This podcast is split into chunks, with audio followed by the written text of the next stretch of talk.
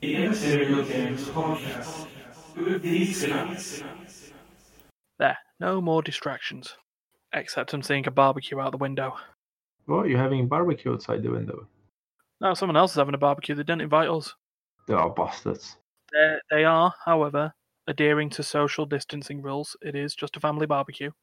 They all live in the same house. It's all good. We're all following rules. Speaking of following rules, let's break them. This is the Immaterial Gamers podcast. Hello, everyone. Hello, Ryan. Hi, yes, my name is Ryan, and that voice you're hearing there is Darius, and it's just us two. Hello, everyone. How are you? Yeah, I hope not too bored with another. How much? Two, three weeks of another, quarantine? another another three weeks minimum. Yeah, another three weeks minimum. Sounds good.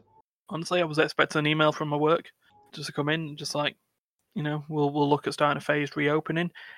No, they didn't. Good on them. They emailed me within 20 minutes of them announcing that they were extending the lockdown by saying, "We're going to follow the government advice. We'll see you on May the what is it? May the 11th, something like that." The first, the yeah, first Monday after, provided they don't extend it further. Yeah. So, uh, yeah, I'm Ryan, and Well, do- to be honest, it doesn't change much for me because I'm still have to go to work. I still have to work. yeah, Uh, I have to. I have to still using the public transport. you got yourself the, Uh, uh, the gloves and the mask.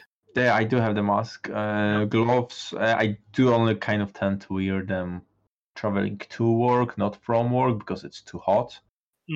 Yeah, that's that's the thing, isn't it? As well, it's warm. It's nice It and warm, apart from like one. Finally, well, finally, um, it would be better if we could go out. Actually, It would be nice. It would, but um, yeah. No, I I was looking and double checking on my furlough agreement, and you know, as a furloughed employee, I'm not allowed to work anywhere else for pay. And I'm thinking, oh, will this affect immaterial gamers? No, because we're not a business and we're not getting paid yet. so until that time, Work on it like it's the only thing I can work on. But to be honest, it's the only thing keeping me bloody sane. So, you know, that's that's just how that's going to work. But what have we got today? What have we got this week? Well, we've got games that we've been playing, but me and Darius have got a nice little discussion because we've both been playing Final Fantasy VII Remake, and we've both been slightly spoiled. Is it remake or remade? It's Remake. Um, whether I said it wrong or right the first time doesn't matter. I've corrected myself. but uh, yeah, no. So we've got some talk about that, and you know, a little question that we're gonna ask and probably answer. Um, has there been any real big news this week? News time. To be honest, I have not followed any. Yeah, no, no, Um, of I. apart apart that the um, Microsoft is want to release a new new edition, I would say, or new color scheme of their Xbox, the current Xbox. Uh, Why? the- themed as Cyberpunk 2077. Oh yeah, 2070. I see that. Yeah, so it's going to be like cobalt blue and not cobalt blue, more blue steel. And Mm, it's yellow. kind of like it's light. Uh, well, it's illuminating color in the dark. yeah, So I would say that, that's quite neat feature to you know to have the console like glow in the dark. yeah. Actually, you know what? And I like the look of the little pad that comes with it as well. So that half steel, half black, Mm. and the red buttons. Though you know, part of what I consider about a decent Xbox pad is that not only do you have the letters which make you know what button to push, but they're also color coded. For those that do look down the pads like that, and muscle memory isn't just an inherent gift, because that's what I sort of appreciate. It's like I appreciate in like games with quick time events, the odd game where the quick time button prompt is on the side of the screen that would relate to the button that you would push to do it. So, you know, if it, if it gives you a prompt for Y, which is, you know, on an Xbox controller is the top button, the button prompt would come from the top. Simple games design, but, you know, very effective. So, yeah, so you got the the, the Cyberpunk. I still I still don't remember the positions of the keys on Xbox controller. Oh, no, it- I I do because I keep using even now if I'm pl- if I'm playing on something on PC and I want to use the pad, I'm mm. still using PlayStation 4 pads. Yeah. So for me, for me, where the things are, the, the buttons Y, X, A, or B, that's always the like, what the hell is this? Yeah, true. But think of it this way: at least it wasn't the original Xbox controller. You know, A, B, X, Y, and black and white. So glad they removed them going forward. It was it was like, oh, we'll try and do a Nintendo thing and just make all the buttons. But at least Nintendo had a design that, while odd, functioned. Hmm. Anyway, that's just old man uh, gaming complaints. So was the other one? I love Streets of Rage. That's a, a statement, but it also does lead to a little bit of news. Finally, after after years, there is now a release date for. Wasn't it? Streets wasn't it like an old, old arcade game? Um, it was never actually an arcade game. Well, it was an arcade beat 'em up style game Yes. for the Mega Drive or for the Genesis for the Americans listening. All right. Yeah, yeah, yeah. So we, yeah, we're talking about the same thing then. Yeah. It wasn't like yeah, I know what you mean. Yeah. yeah, ex cops going through to take on a corrupt regime that had bought out all the cops. Hmm. And then, you know, that was a normal, decent story. And then it went to robots and bombs and, you know, replacing the mayor with a clone and things went a little bit weird. But no, they have now brought out, or they've now brought out the release date for the long awaited Streets of Rage 4. Ryan has got that on his wish lists. He will be getting that because, my god, Streets of Rage games are fun. Well, I, to, to be honest, I never was a big fan of playing those ki- those kinds of games. Uh, not sure why. I just don't. Oh, it had the it had the best subversive. That's that's a word we're going to be using a lot today. Um, game mechanic in that you'd get to the final boss, and he would ask you and your second player, if you were both playing at the same time, if you would become his right hand man. If you both rejected it, you would fight him. It'd just be the final boss. If one of you accepted and the other didn't, you would fight to the death between each other. And then, depending on the survivor, you would either then take on the final boss or you'd do the other option, which is if you both said you would become his right hand man, you'd fall down a trapdoor and have to repeat the three levels leading up to him again before then taking him on. And uh, yeah, it also had the other mechanic, like a bit like Golden Axe and stuff, that you could accidentally whack your partner because it's just basically any any collision detection between each other would cause injuries. Hmm. But you know, they're good, and I'm liking the new the, the sort of like cell shaded cartoony style of them because it was all pixel art last time with with Streets of Rage, and you know they look to seem to have the same the Well, same that's ki- bugs.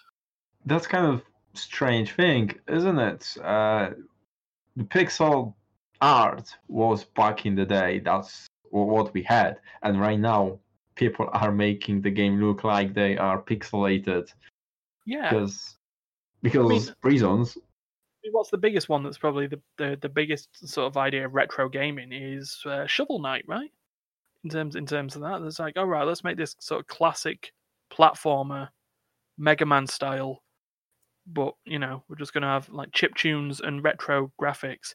But your hero is going to be a guy who digs stuff with a shovel. That's that's the new bit. So, you know, but with that in mind, since that's all the news that's ever going to be. Well, I do have one ish kind of more. Okay, go for it. Uh, it's you. You did have the pleasure to play with me. I think once uh, the Nemesis Yes. board game. Yes, it was in a retro art Right. cafe in the northern quarter of Manchester. Yes, yes. Um, so um, they're planning on releasing a new add-on for it, a standalone kind of game, Okay. um, which will be called. Oh bloody hell! Kill me! I forgot now. That's a weird name. no, it's not that name. Um, Lockdown. Okay. Yeah, they they're releasing a Nemesis Lockdown, which will be thema- thematically you're going to be locked down in a s- in a base somewhere in space. This is a little bit prophetic, isn't it? Hmm, a little bit maybe. But anyway, um, I would be. I, I wanted to say that if the okay, the premises is quite alright, but still we've got this the whole Nemesis game Mhm. in it. But I'm thinking of like instead of doing a full blast for um standalone game, Yeah. they could have done just use whatever we have already, add some extras, new map, and that's it. You don't need to bring any more new things for it. Mhm. Just instead of having the spaceship, you just have a base somewhere on Mars Fair enough. with a completely different layout. And I, I would say that would be a big win. Yeah. Where right now, if I'm gonna get 80% the same game, I'm definitely I'm I'm not think I will be buying it. Mm. That might be a first game from this studio which I'm definitely not gonna buy. If the gameplay stays the same. Yeah. So we'll see. We'll see. So that was one of the news from Board Games World, which I'm kind of like following. Fair dues. Fair dues. So that has been the news that we've managed to scramble together, and uh, we move on to what's been played. What's being played? Da da da. So So, I'll go on. You know what? I'll, what, I'll go what have you been? what have Go you on. been playing, Ryan? Well, thank you, Darius. Um, I've decided to do a change from my usual sort of stuff. You know, I'm a big roguelike person, big RPG person, platformer, racers. Yeah. I also even occasionally play WWE games, even though that's a foolish notion. Um, this week, I've decided to play what would be called a walking simulator, a game with sort of limiting, you know, sort of limited movement, heavy, heavy focus on narrative, and you know, minimal puzzle solving and exploration mechanics required. This week, the game is called Tacoma. That is uh, Tacoma, named like somewhere in Washington State. No, Seattle, mm, Tacoma, Seattle, somewhere. Um, somewhere in the world, yeah. yeah, it's one of those space station exploration games. Very short. They it's um, been advised of it being two to five hours long. I think I did complete it in just over two hours, and a lot of that is watching sort of the conversations. Um, it's developed by a studio called Fullbright, who made Gone Home, which is probably okay, the yeah probably the progenitor of walking sims. I mean, I mean, the, the thing is, walking simulator is, you know, it can be considered derogatory for that sort of game style. It's where people, it's, you know, stuff like Gone Home was the one where people questioned, is this really a game or is it art disguised as a game? No, it's a game. There is, you know, there are success and failure states, a little bit. One that I remember recently is, you know, I'm a fan of the the group Loading Ready Run, and um, one of the very first episodes of a stream that they called Talking Simulator um, said, "Oh, people say games don't have failure states. Well, have a look at this." And it was like the literal first part of Gone Home, I think it was, or not Gone Home. There was one of them. It was basically they were on a dock and they just turned around and walked into the ocean. You get a game over if that happens. There's your failure state. Um, in this, failure states would be not unlocking a secure locker. But uh, yeah, you play as Amy Ferrier, a spaceship pilot working for the Venturi Corporation, who's tasked with to going uh, tasked with going on an abandoned space station, picking up an AI and bringing it back to them. It's not as simple as that, because all the crew was apparently evacuated or died or went into a hyper uh, hypersleep. Who knows? So that's what you investigate. Uh, you go onto the ship, you speak to the AI called Odin, very charming little AI, and initially you go through the the thing thinking that it basically that Odin pulled a 2001 a space odyssey moment and just killed all the crew. No, actually, it's actually quite um, different for that. So the way the way you do it, you just walk through the station, usual stuff. You open doors, you you know you can pick up objects, you can inspect them. Some of them have key codes to unlock little bits and to move on through the game. But the main part of it is that it does AR recordings of all the members of the crew on board the station, and it does it in a way that you enter a room. The system finds that there was some sort of recording that you're allowed to do because you've been given sort of sufficient clearance to view these logs and you can watch the characters or sort of AR stick figure representations of them walking around the space station, talking, discussing stuff going on. Um, of this sort of eight month period leading up to you getting onto this space station. I mean, eight months are where some of the older scenes happen, but a lot of the things of what went wrong on this space station happen three days before you get there. And the game's been out for two years. I'm going to spoil it a little bit because it was an interesting story. It's classic Weyland Yutani bollocks.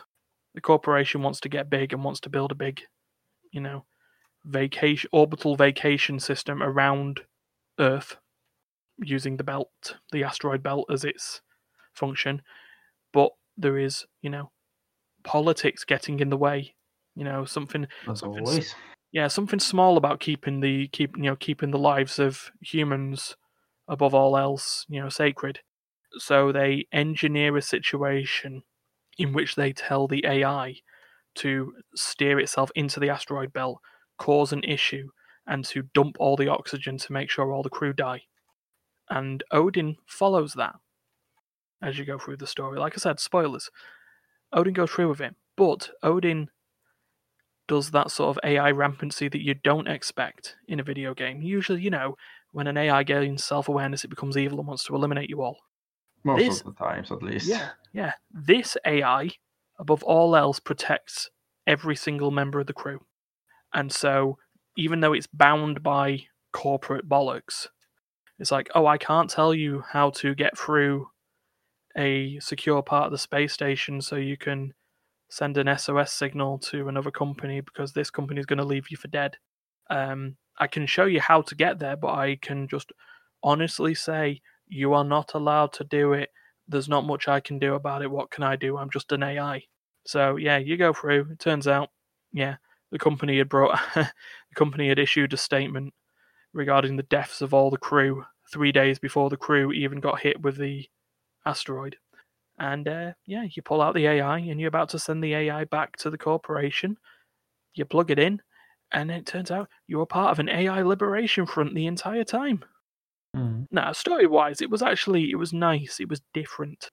I was expecting the sort of narrative of this of, oh look, I'm on a haunted space station. The AI is going to kill me, and we're going to find out why the AI is a big evil super evil dude. So to to to have the to have the change of narrative to be that yes, it followed orders, but then had a backup plan to make sure that everyone was going to live and then you know decided to go shove it to the corporation that created it is a twist on narrative that I actually liked. I liked a story with a happy ending for God's sake. Oh yeah. So yeah, there's I mean there's nothing more to do. I mean the of the interesting bit going back to the sort of video recordings is that once you enter a room where there is a VR or an AR recording, you can rewind it and fast forward it to your heart's content. And because it usually happens in such a big room of the space station, a lot of the six characters are in different places, all having conversations at the same time. So you have that ability to look at the same audio recording from a different point of view each time, and you sort of unlock more about the motivations of each of the characters and why they're out there, sort of in the first place. So you know, a nice little mechanic from that. Other than that, like it is, it's a it's an aud- um, it's a walking simulator. You go in there to sort of learn about the world around you and learn the narrative. You don't do much more. Mm. Yeah, you're just like walking from point A to point B. Maybe click something here, click something there. So you're mainly playing for the story, isn't it? Yeah. So, but then again, if, like I say, if narrative is your thing, you can do a lot worse than Tacoma. It's a good narrative on that sort of idea. So uh, yeah, I'd give it the Ryan one thumb recommendation. That's the one thumb out of one thumb, and it's an upwards one. It's not like what I heard on apparently had happened a couple of weeks back. A woman had asked a council whether there was a a bin collection day as normal. The council responded on Twitter with yes, and she gave him the middle finger emoji. Apparently, she, apparently she did it on accident because she didn't have her glasses on. Oh, Um, so you know, honest mistake. But yeah, that was that. So Darius, what game have you played this week that you'd like to talk about? um, this weekend I was playing Final Fantasy VII, You've The also been remake. playing the remake. the remake. Yes, I was debating it for some time to either should I buy it or not, Mm-hmm. and I finished two weeks ago, I think, God of War, and I just needed a game which will keep me engaged in some sort of like good narrative as well. So I was debating to buy either Final Fantasy VII or Final Fantasy 15. Oh, okay. Hmm. And I chose seven because I kind I kind of played already the Final Fantasy 15. Yeah. I not finished it. Uh, I've played like first few chapters. I'd have to say, Uh. some of the immaterial gamers, Duncan specifically, would probably be happy with the fact that you didn't choose Final Fantasy 15. He's he's not Hmm. played he's not played Seven remake, as far as I'm aware, but his experiences with Final Fantasy 15 started well and then went downhill. Right. A bit like the narrative for the game, to be honest. But oh, I think it's too much about grinding that game. That's what I found out after playing few few chapters. Because I wanted to play it on PC. I did I did had it on on PlayStation back in the day. Yeah. Um, I borrowed it from a friend, and I didn't. I, yeah, for me it was too much grindy, and Mm. now I just wanted to pick it up on PC, just because. Well, why not? Um, but yeah, I chose. I have chosen to play Final Fantasy VII remake, and so far that's a good decision. yeah. I I mean, I talked about it last week. You you know you're talking about it this week. I'm liking. I don't know. I mean, how do you feel on the sort of changes that they made? I mean, did you many- did you ever play Final Fantasy VII? That, I was gonna ask you, have you played the original one? Because I've played it. Like I tried to play it three times, however, just once I've completed it. I so I don't have any much of a memory of what's what was going on. Um, I mean, I still do remember the major things, like who Sephiroth is, what who Jenova is, yeah. Uh, The etc. whole the whole Midgar thing, the Sector Seven Yeah. incident, and all that. Um, Um, yes, exactly. So all of this, I do know about it. Uh, however, as like specific in details, um, Mm. stories about who is who, what they doing, etc. No, I have not. Don't remember that. Yeah, well, I mean, the whole the whole Avalanche thing is is new to a lot of people, given that one of the big things that Square Enix did in this was flesh out the characters of Avalanche. You learn a damn sight more about Jesse, Biggs, and Wedge than you would ever normally think that you would. Hmm. Um, especially sort of with with what you know, you, since you're at the stage we've discussed this prior to the podcast, you're taking Aerith back to Yes. Are you taking Sector back to- are you taking it back to Sector Seven, or are you taking it back to uh, her Sector one, seven. Sector Five? Sector seven. You actually are a little bit further than me. Um, from Yeah, I finished. I finished all the side side mission in Sector five. Yeah, Um. you had that Rude boss fight, which you know I kind of liked. Yeah, I, I liked it. Um, I've, Uh, to be honest, I more like the um, fighting Reno. Reno was a good Reno. boss fight. Yeah, of That was a good one. I really enjoyed it. that was basically a "Are you playing this game properly?" check fight. It was like, "Do you know how to guard and parry? If you don't, you're gonna have either a tough time or you're gonna die a lot." Hmm. Um, it was it's just because of like how Reno's abilities were. Is, is basically he would dodge everything he had, but if you blocked one of his attacks, he'd stagger. Simple as. Yeah. So I, I really liked it because it was one on one basically. Yeah, The the second one uh, with uh, with Rude, uh, Mhm. it wasn't one on one. That was two two on one. Yeah, Well, And I, and I did feel a little bit overpowered yeah. fighting him. I mean, we're still going to be on, you know, this whole spoiler things. I mean, the big question is going to be leading to heavy spoilers. But how did you like the fight against Roche, Who the You- hell is Rush? the weird motorcyclist guy?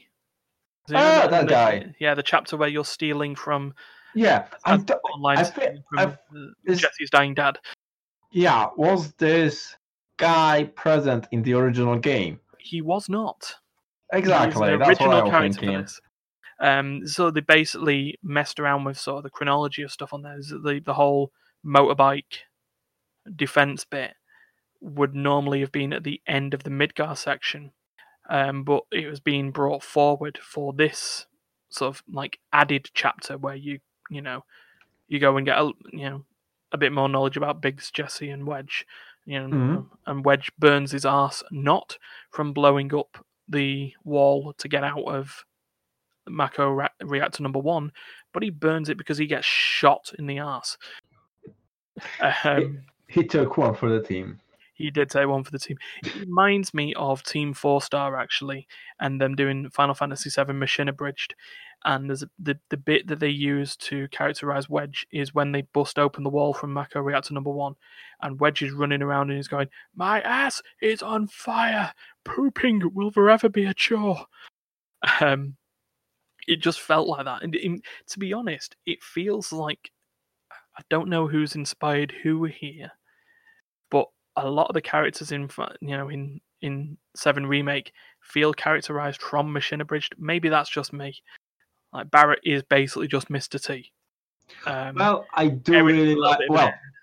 I really like the fact that in the when when you finish the battle, there is no fanfares. There is there is no that kind of sound. I know what you're going to talk about. and and there is a specific i'm not sure maybe one maybe more, more than one fight um, when you finish the fight and Barret is going pum para pum Yeah, but he's on the train at one point. Yeah. he's like, "We should have we should have some sort of theme song." And Cloud looks at him like, "Are you for real?" And then Barret just turns around and goes, "Da da da da da da da da da." It's like Jesus. Uh, And, and also there, there was the, the, the conversation between the, that they had they should have some like victory pose or something yes, and cloud did the same thing nope it's not gonna happen yeah, he just he just turned around and went veto.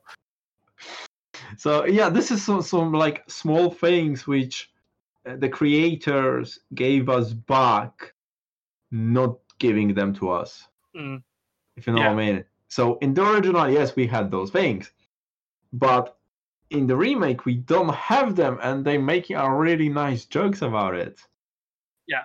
It's just it's weird. It's like the more I play it, the more I understand like how this is now more of a sort of a passion project, and how um, the creators of this remake didn't want to just do Final Fantasy VII, but 3D and bigger.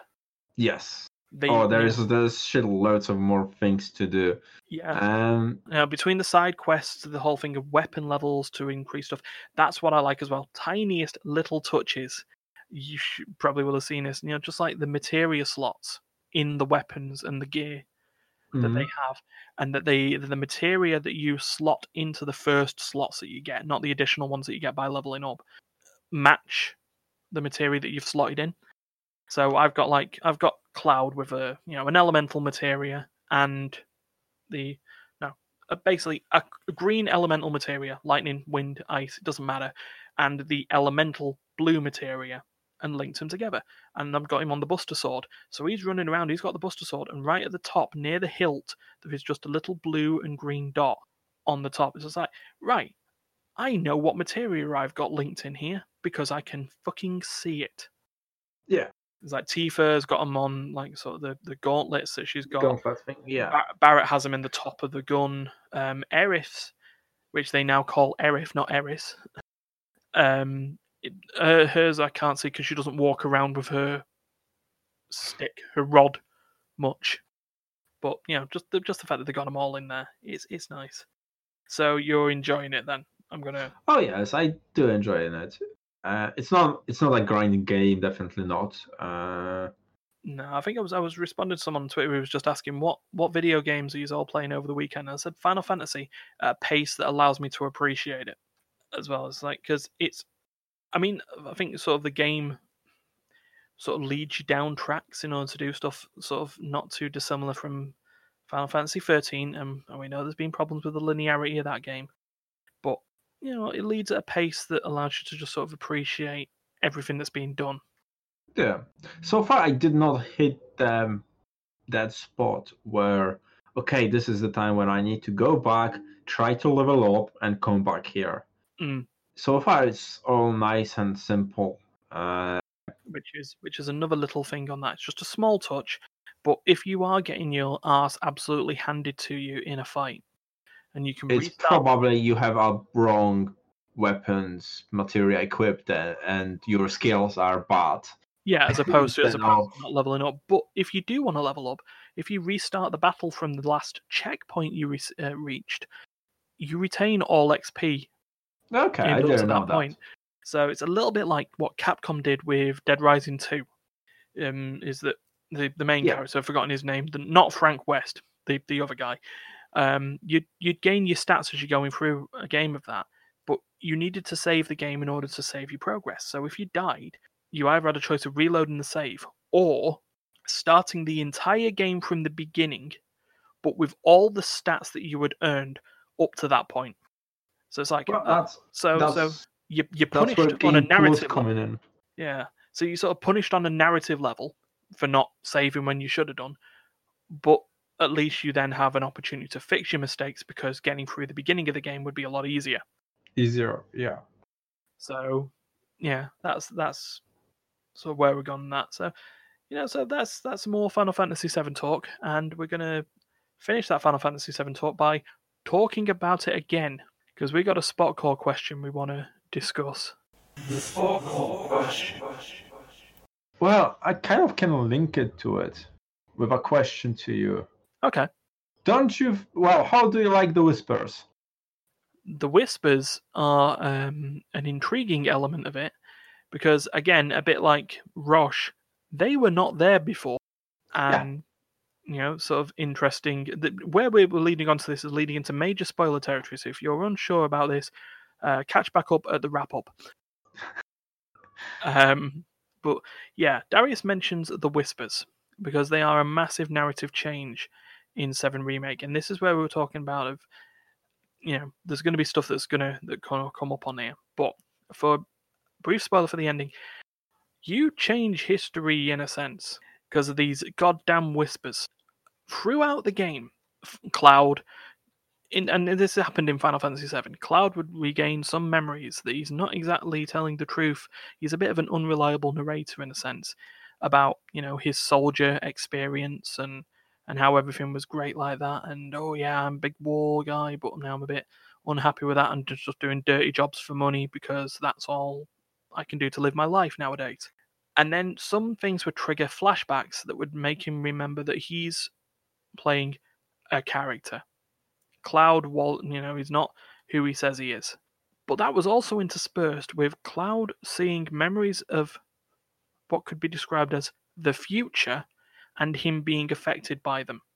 Um, one specific point of that is that Cloud is going through Aerith through the Sector 6 tunnel because they're about to go past Wall Market.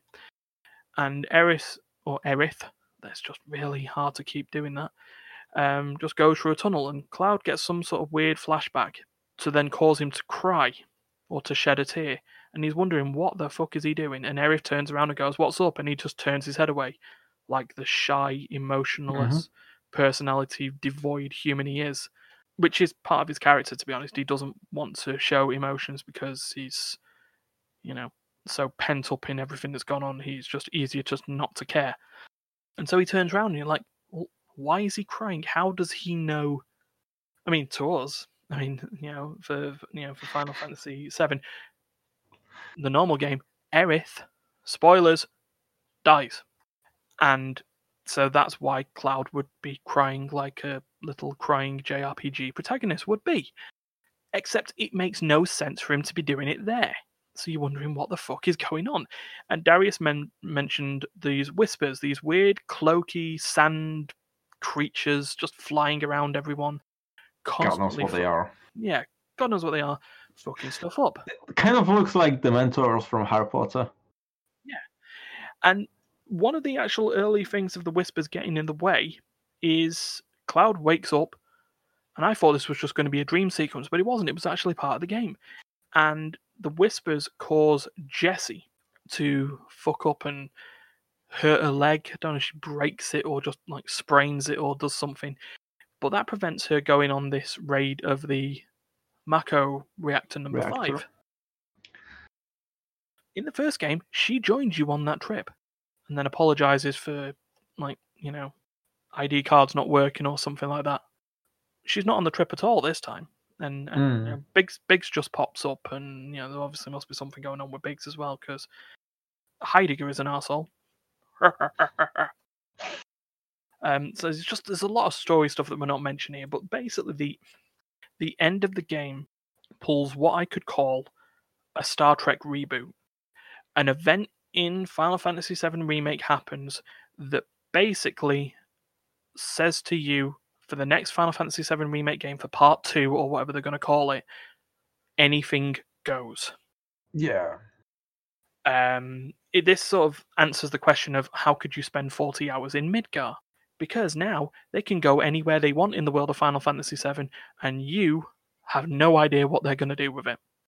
It is the biggest subversion of expectation that could have happened in a remake of a game. And Well, I'm pretty sure we still will get some sort of like the main story from the original game. Hmm. oh yeah, there'll be there'll be there'll be story beats that'll still be there. You know, there's still I still want to see the awkward mini game of Cloud having to march through um the the fucking the, the doing the the left right left right march in Junon, just so we can try and get close to whatever they need to be doing. Hmm. Some of the some of the post Midgar stuff is not really in my head because Midgar is so so ingrained in there that it just sort of makes the rest like Cosmo Canyon and and all that just mm, disappears in my head.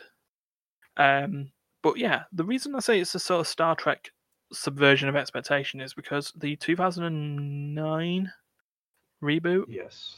hmm um, had the big thing that changed the thing because it was like, all right, this is going to be how Kirk gets the Enterprise and how everything happens, and you know his immediate fights with Spock and all that shit. And what they do right in the beginning of the film is that is Romulans come back from a different time and destroy the planet Vulcan. Now, the planet Vulcan was never destroyed in the original Star Trek timeline. Nothing happened. It all happened there. So basically, at that point, what they've done to allow them to use story beats and to keep it fresh but still sticking with the narrative of Star Trek is made a new timeline for themselves. And that was interesting. I wouldn't say it was I wouldn't say it was necessarily great, but it was interesting. It sort of allowed them to, you know, it gave them the opportunity to mess with the universe a little bit, but still, you know, without without causing people to go, oh, but actually, that means they've just done a plot hole and they've erased the timeline in this. Yeah, or giving compl- something completely different than we expected. Yeah. Um, what they did, they, it didn't really work very well because then they did Star Trek Into Darkness and then they pulled a Benedict Cumberbatch is playing this character brand new. He's absolutely not Khan, and then 45 minutes into the film they reveal he is indeed Khan. It's like, no, that's not the story beats you should be able to change. You could have you could have actually made that where Khan just turned out to be, and you know, there and was a massive good guy rather than just this crazy psychopath. But you know, what the big question is: Are you trying to say Cloud will go crazy? Will Cloud go rogue? Yeah. That'd be interesting. No, I just just there's a there's a particular thing that comes up. Cloud has a conversation with Sephiroth later in the game, apparently, and Sephiroth says to him, "These are the seven seconds that you get a second chance with, or something like that." I don't know it myself because I haven't got there, so I don't know the full quote. But that hmm. apparently directly relates again to Aerith's death. It takes Sephiroth exactly seven seconds to jump from his platform to skewering Aerith like a shish kebab. So he's just taunted Cloud with a, well, well, there you go, you got another chance for a seven second decision. It's like, you dick. But that's that's the sort of like story beats that I sort of like on there. So my question is, given that this is very interesting for how Square Enix can now take Final Fantasy VII Remake forward, which here's the thing, I'll source um, WhatCulture for this.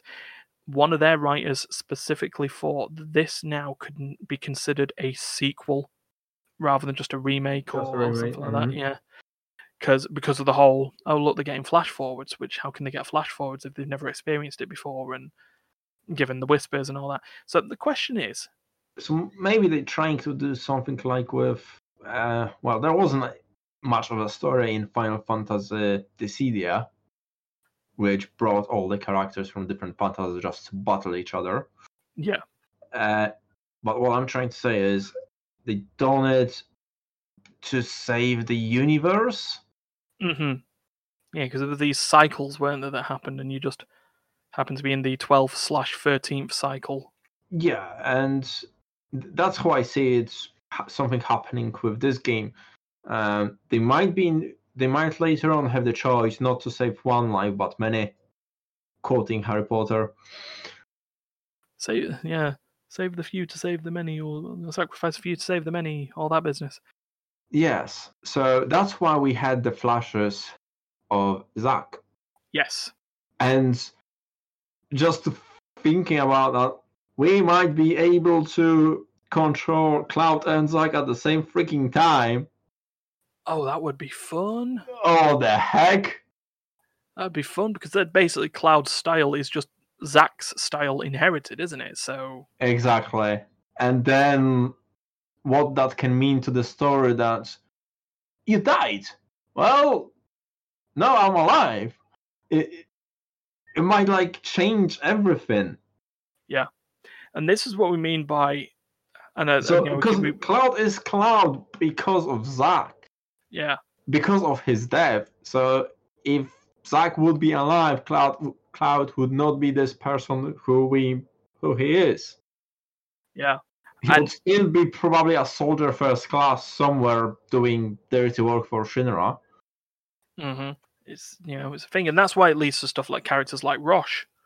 It's like That's there, why are, that- there are still and- soldiers around.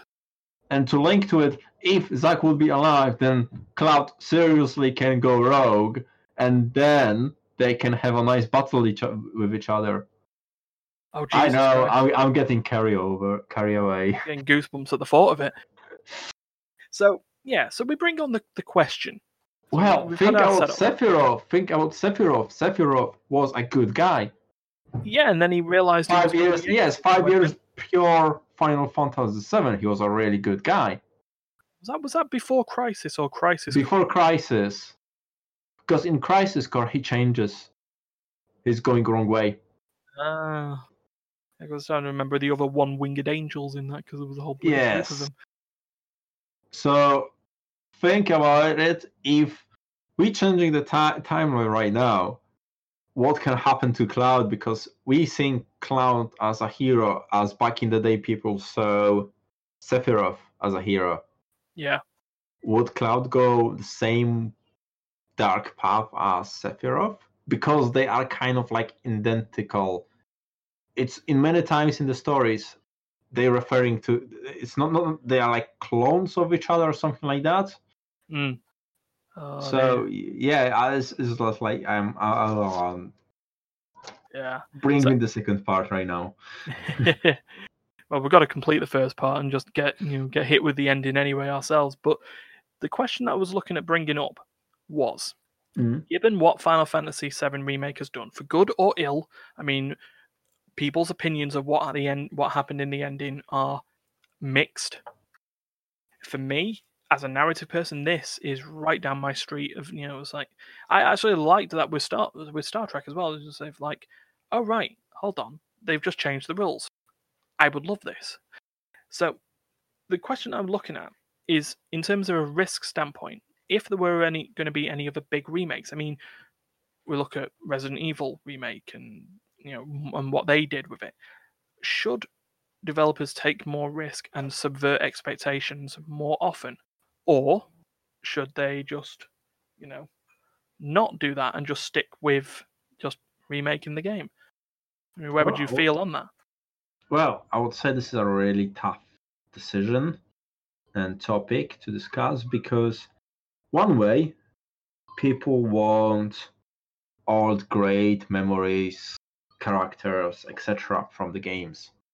And once you gave them something different, they they will go crazy and be like, "No, this is not what we want. This is completely different than we expected." Yeah. But then on the other hand, if you gave them slight changes to the story, like so far Final Fantasy VII remake, hmm it makes sense. It's you, you're still getting your loved characters, Midgar, um, the whole setup, uh, and even you get you getting like so far ninety percent of the original story. Mm.